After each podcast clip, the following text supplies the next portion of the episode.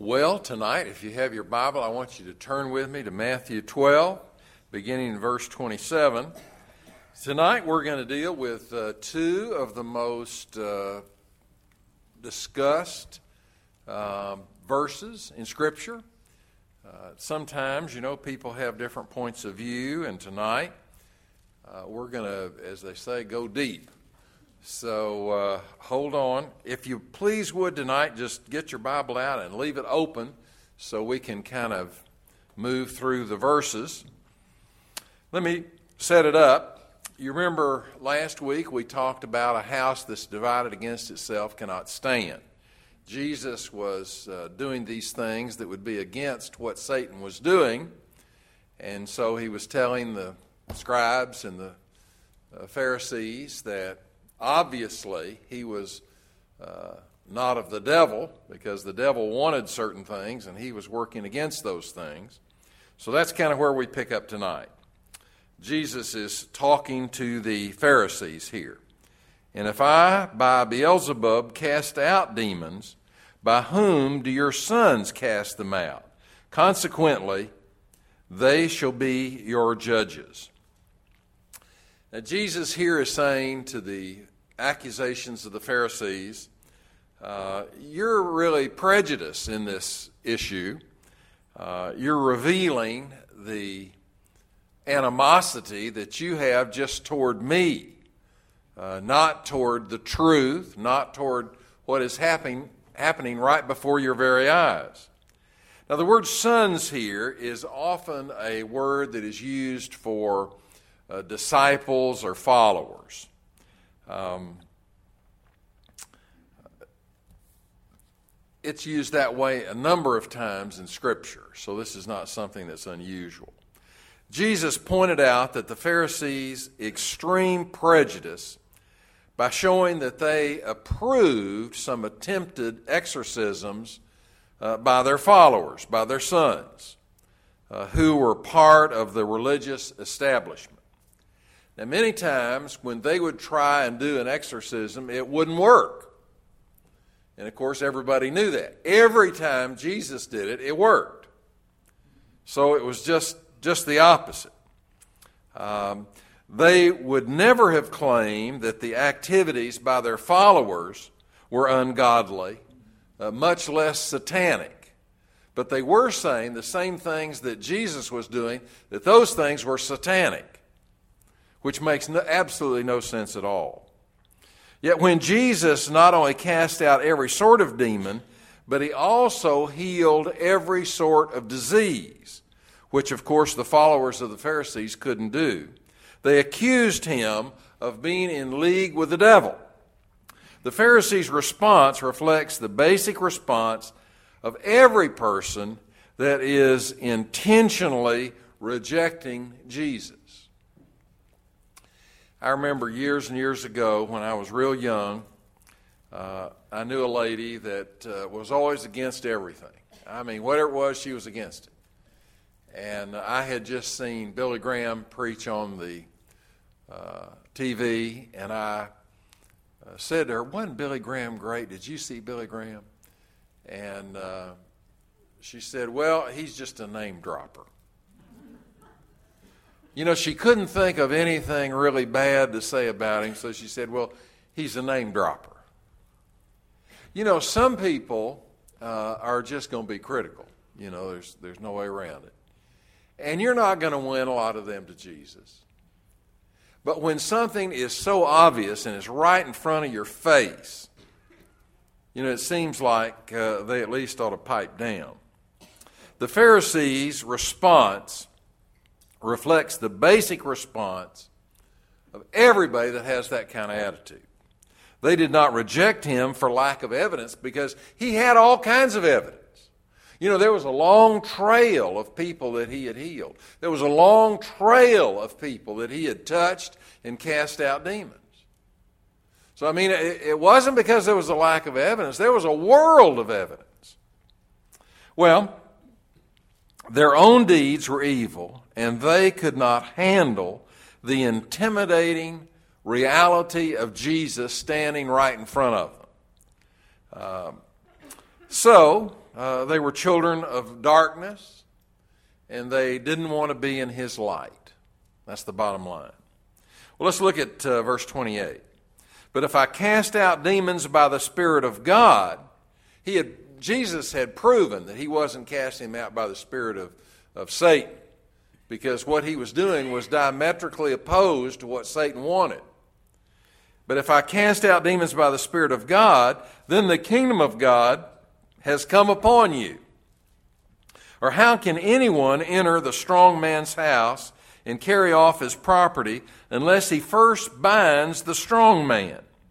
And then he will plunder his house. Who, he who is not with me is against me. And he that does not gather with me scatters. You know, that's the opposite gathering, scattering. The reason behind the Pharisees' accusation was their rebelliousness against God. What Jesus was preaching and teaching was the opposite of what they wanted.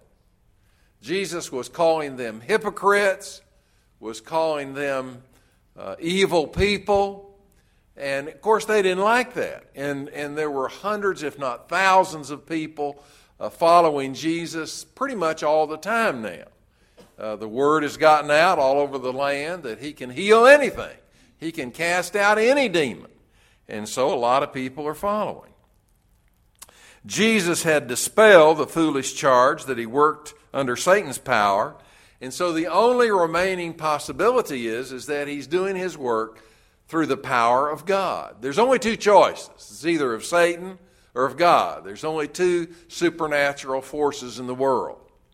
So Jesus now is kind of bringing it home. He's kind of saying, now listen, this is obvious, and you ought to know it. You've got eyes to see.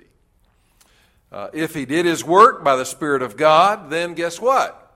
That means that his miracles were of God and that he had to be the Messiah. He had to be the Son of David that, that a lot of the people thought he had been since really he began his public ministry. You know, his public ministry was just three and a half years long.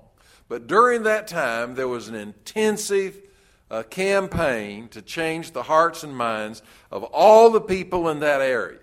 And Jesus worked at it real hard. And of course, many hearts and souls were changed because they were perhaps healed or the demons were cast out so they knew of the power and the love of Jesus.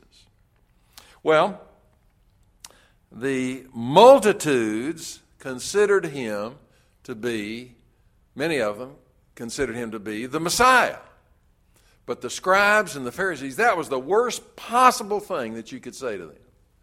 Because that would mean that what they were saying was totally wrong. Well, uh, the prophets, of course, had foretold that the kind of things that Jesus was doing were the things that the Messiah was going to do. So, you know, that was even more proof of the fact uh, that Jesus was indeed uh, the King of Kings and Lord of Lords and the Messiah uh, that had been spoken of in the Old Testament. Now we get into this uh, about the strong man's house. Now, who's the strong man? The strong man is Satan. Uh, how can anyone enter the strong man's house and carry off his property? Jesus continues, unless he first bind the strong man, and then he will plunder the house. Could not the Pharisees see that everything that Jesus was doing was opposed to Satan? It was beating Satan, if you will. Jesus was casting out the demons that Satan had put in. Jesus was healing the folks uh, in many instances that Satan uh, had put on them some terrible pain, some terrible malady. Well, Jesus healed sickness, healed disease, and these were brought upon mankind in some instances by sin, which in turn uh, were brought and promoted by Satan. Jesus cast out demons, which, as he had just pointed out, was the obvious opposition to everything that Satan wanted. He even forgave sin, something that Satan could not do. Satan couldn't do that. Didn't want to do it, of course, but he couldn't do it. Uh, Jesus verified his authority to forgive sins by his power to perform miracles. Jesus was doing things that had never been done before in the history of mankind. And they all knew it. Everybody that was there, was watching, knew it. Every detail of what he taught and did corresponded to the teachings of the Old Testament Scripture. Now, the scribes and the Pharisees, guess what? They knew the Old Testament Scripture, they knew the prophecies, and they knew that Jesus was fulfilling them right in front of them. And some of the lay people, of course, those that went to the synagogue regularly, they knew uh, because they had listened, uh, they had had people come in and teach them. I don't know if they had small groups or not, but uh, uh these people weren't dummies, they were smart people. And they knew many of those Old Testament uh, texts, and they knew uh, what the Old Testament prophet said Jesus was going to do. Jesus used the figure of a thief who planned to rob a strong man's house while the strong man was there. Now, can you see yourself doing that? Can you see yourself going into a house, a great big strong guy, and you start taking things out of his house? He'd, he'd knock your head off. That wouldn't work, would it? That, uh, that wouldn't make any sense. The thief knows that unless he binds the strong man, he has no chance of being successful. In fact, he risked being arrested and seriously beaten in the process. Jesus' point was this Haven't I demonstrated before you and all of Israel my power over Satan? I have literally bound the strong man in his kingdom of evil and darkness and destruction haven't I demonstrated beyond all question my authority is higher than Satan's power? He had proven that. Haven't I cleansed people of every kind of disease and freed them from every kind of demon, every kind of oppression that they felt on them?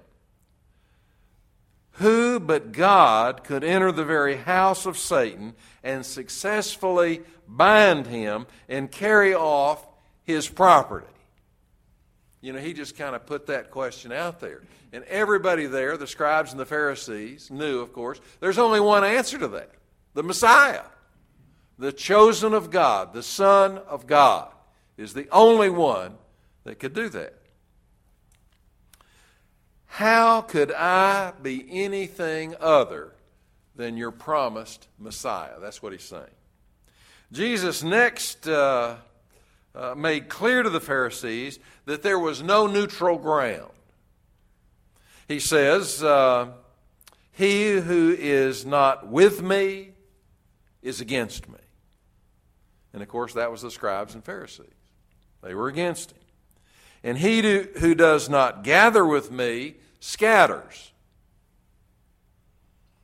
Now, that's, that's so obvious. We think, well, why couldn't those people that were standing there, those large crowds of people, why couldn't they just jump in and support Jesus 100% and follow him uh, till the last breath? Why couldn't they do that? Well, it's because of sin in their hearts. You know, why doesn't everybody do that today? You know, up here, uh, uh, whoever's preaching, whether it's Dr. Laidlaw or myself or one of our missionaries or somebody, we all make clear the claims of Christ. We all talk about, you know, you confessing your sins and placing your faith and trust in Christ as your Lord and Savior. We have all these biblical truths right before us. So why don't people respond? Because they don't want to because sin has a hold of their hearts and they don't want to give up the evil that they're about. That's why. It's very obvious. There are only two possible relationships to Christ you're with Him or you're against Him. All right, let's look at verse 31. Therefore, I say to you, any sin and blasphemy shall be forgiven men, but blasphemy against the Spirit shall not be forgiven. And whoever shall speak a word against the Son of Man, it shall be forgiven him. But whoever shall speak against the Holy Spirit, it shall not be forgiven him, either in this age or in the age to come. Now, these two verses are probably two of the most misunderstood verses in the whole Bible. And there have been hundreds of books written about these two verses. I'm sure all of you have been in a Bible study where these were talked about at length. But you know, even today, all across America, there are all kinds of people that are giving the wrong interpretation uh, for these verses. Jesus first stated that any sin, any blasphemy, can be forgiven uh, for men. They can be forgiven. Blasphemy is a form of sin, it's a more serious form of sin. Blasphemy represents the most extreme form of sin, perhaps that there is. Sin here represents the full gamut of immoral, ungodly thoughts and actions whereas blasphemy represents conscious denouncing and rejection of God, the Son, and the Spirit. Blasphemy is a defiant rebellion. You know, where you know better, but you stand against it. Now, that's exactly what the scribes and Pharisees were doing. They knew better, but they stood against it. It was portrayed right before them, but they stood against it. The uniquely terrible sin of intentionally and openly speaking evil against a holy God or defaming or mocking Jesus or God the Father. Uh, those are terrible, terrible things. But guess what? Those can be forgiven. They can be forgiven. The Old Testament penalty for such blasphemy was death by stoning. If you did any of these things, they'd just kill you. There wouldn't be a trial. Uh, you know, you wouldn't sit in jail for 25 years. They'd just kill you because you were doing that which was against Scripture, and uh, they would take your life.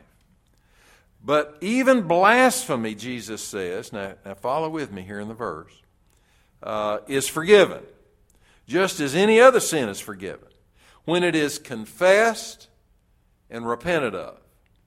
Now that's the key. That's the key.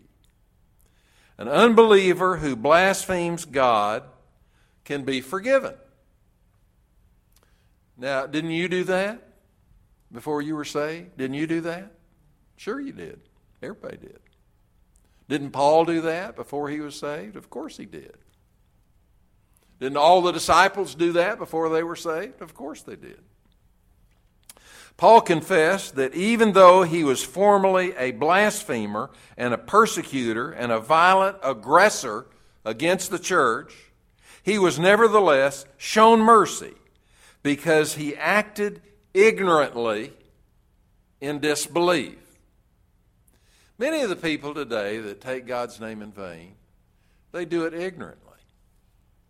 They don't know any better. Maybe their parents did it or somebody that they respected did it, so they just picked it up. They thought maybe that put a little emphasis upon what they were saying.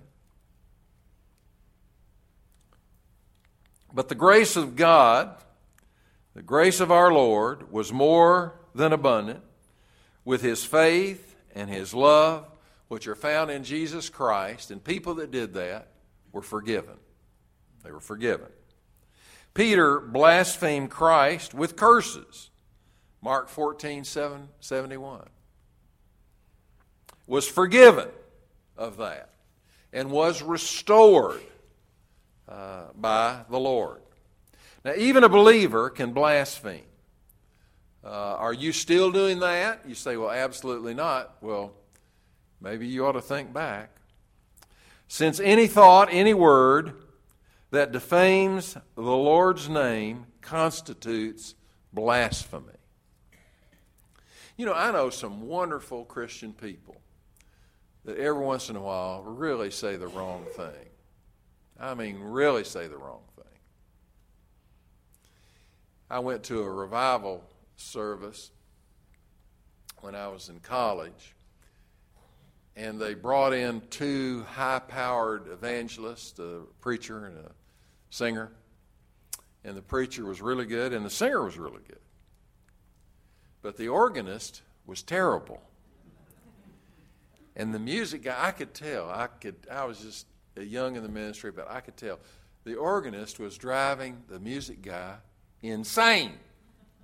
I mean, insane, because uh, she wasn't any good. And one time, you know, he was getting up to the very pinnacle of his solo, and the organist uh, went off a different direction. And he and he cursed in the service. And, I mean, uh, you know, it just it, you could tell it was building up in him, building up in him, building up in him. And then when she ruined his big spotlight moment, he cursed. I have never forgotten that. And I, I, suppose that many of the people that were there had the same feeling that I did. Well, that guy ought to just go sit down and, and uh, go home. He ought to go back home, wherever he's from. But he didn't. He apologized and just went right ahead. Well, there's one exception. Now, look at the scripture here. Blasphemy against the Spirit shall not be forgiven. Now, even the person who blasphemes Jesus, who dares to speak a word against the Son of Man, shall be forgiven.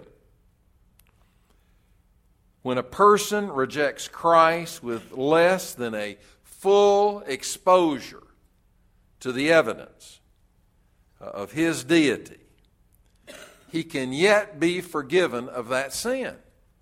He can be forgiven. If after gaining fuller light, he then uh, renounces that sin and confesses that sin. He can be forgiven. Now, every once in a while, don't you find that there's somebody that you were told was a strong Christian, and then you saw them doing something that was uh, terrible? Maybe uh, unchristian, maybe ungodly, maybe unlawful, something like that. Let me tell you uh, something that affected my family directly. My dad was a real smart man. He, he, I'm sure, was a genius. And he worked for the Tennessee Valley Authority, and he headed one of the main divisions of that uh, institution.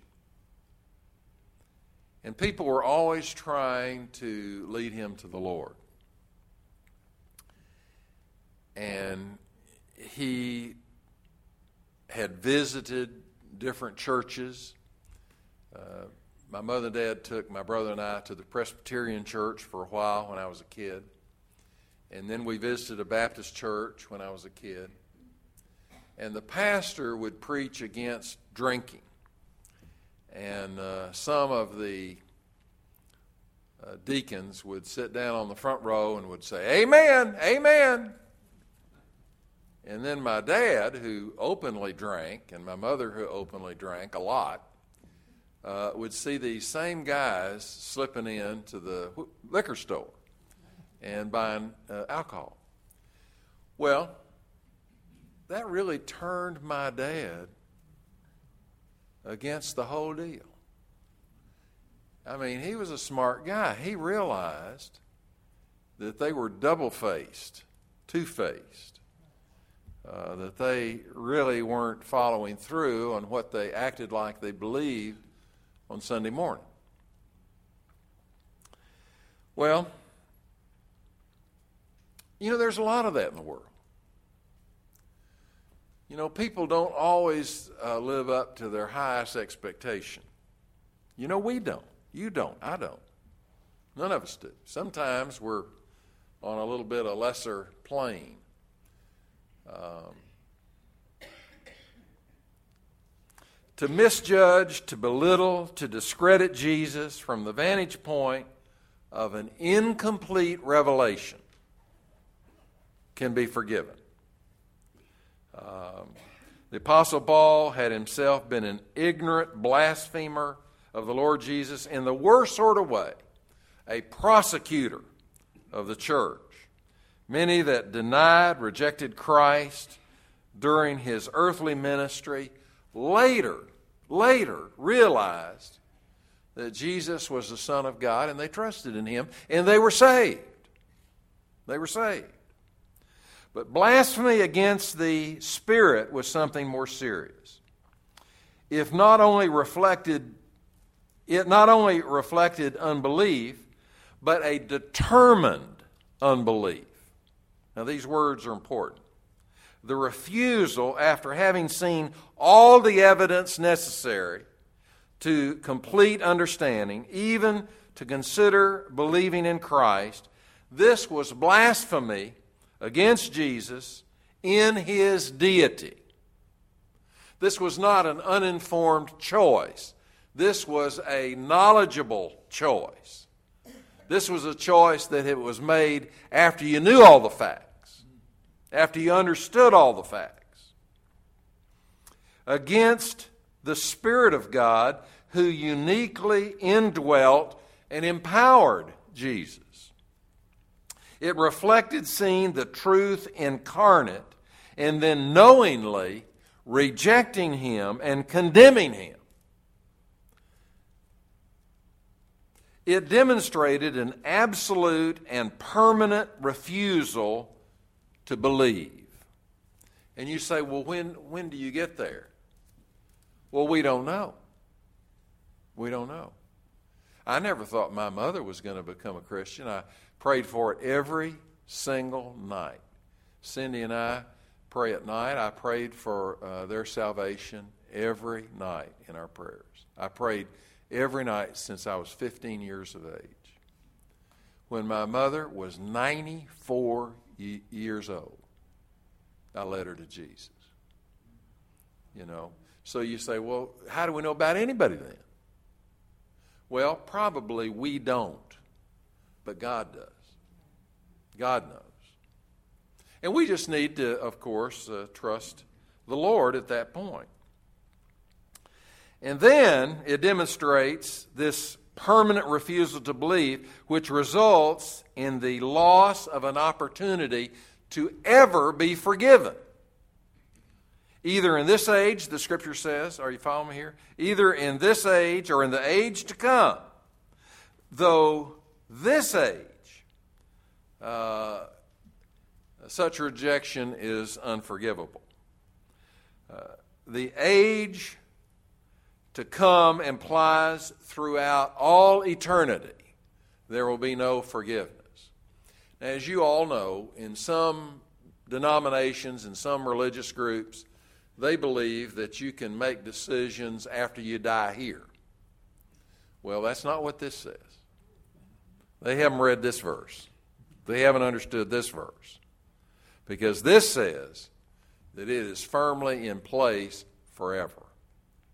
Forever. Those who spoke against the Holy Spirit were those who saw his divine power working in and through Jesus, but willfully refused to accept the implications of that revelation. And in some cases, even attributed what they saw to Satan. They knew what he was doing, they understood what he was doing, they understood the power in which he was doing it, and they attributed it to Satan. In the face of every possible evidence of Jesus' messiahship and deity, they said, No, no, I, I don't believe. I don't believe. I think he's doing it with the power of Satan. God could do nothing more for them, and they would therefore remain eternally unforgiven. Now, their sin is unpardonable because they are unwilling to tread the path which leads to forgiveness. They're, they're unwilling to do that. For a thief, an adulterer, a murderer, there is hope. They can be forgiven. The message of the gospel may cause him to cry out, Oh God, be merciful to me, a sinner. But when a man has become hardened so that he's made up his mind not to pay any attention to the Spirit, knowing all the facts, but clearly deciding in his heart, mind, soul that he is not going to pay any attention to the Spirit of God. He has placed himself on the road that leads to perdition. It's over uh, for him. During Jesus' earthly ministry, the unbelieving Pharisees and all the others who blasphemed the Spirit cut themselves off from God's mercy. It's just like taking a knife and cutting the rope that would save you. They cut it off. Not because it was not offered, but because it was abundantly offered, yet rebelliously and permanently rejected and ridiculed as satanic. I want to conclude tonight with a story. Uh, Dr. Louis Evans was a pastor of First Presbyterian Church in Hollywood, California. Have any of you ever heard of his name? Anybody? A couple over there. Um, he, I never heard him preach, but evidently he was a great preacher. Um, he tells a beautiful story about a soldier in the Civil War. Uh, the battle was fought all day. There were a lot of people that were killed. There were a lot of people that were injured. It ended in the evening, of course. They, they would usually stop fighting at night. And then came out into the field a surgeon with some helpers. And uh, the other side, of course, knew that these were not soldiers, and so they didn't shoot them. Uh, the stretcher bearers would come out to bring the wounded back in and to take the dead back uh, to bury. They came to one boy who was so wounded that he couldn't talk. He could not even move. The doctor looked at him and shook his head. The boy was still conscious. He could hear the doctor say to the others, You can't move him tonight. Don't touch him. Don't try and move him. But if he can live to sunrise, I believe he'll get well. And they left him. The boy lay there all night, fully conscious, with that diagnosis. His eyes looked up into the darkness of the night, and he thought about the little home that he had in the mountains of Kentucky up the valley by the stream and the moss covered spring from which he had drunk water every day as a boy. And the little shy girl he had committed himself to in holy matrimony, who was waiting for him in that little country cabin. And the little son in his home was there waiting for him as well. He thought, I'll never see them again. I will never walk up the steps of that house. I will never drink the water from that spring again unless I can hold out until sunrise. If I can just live till sunrise.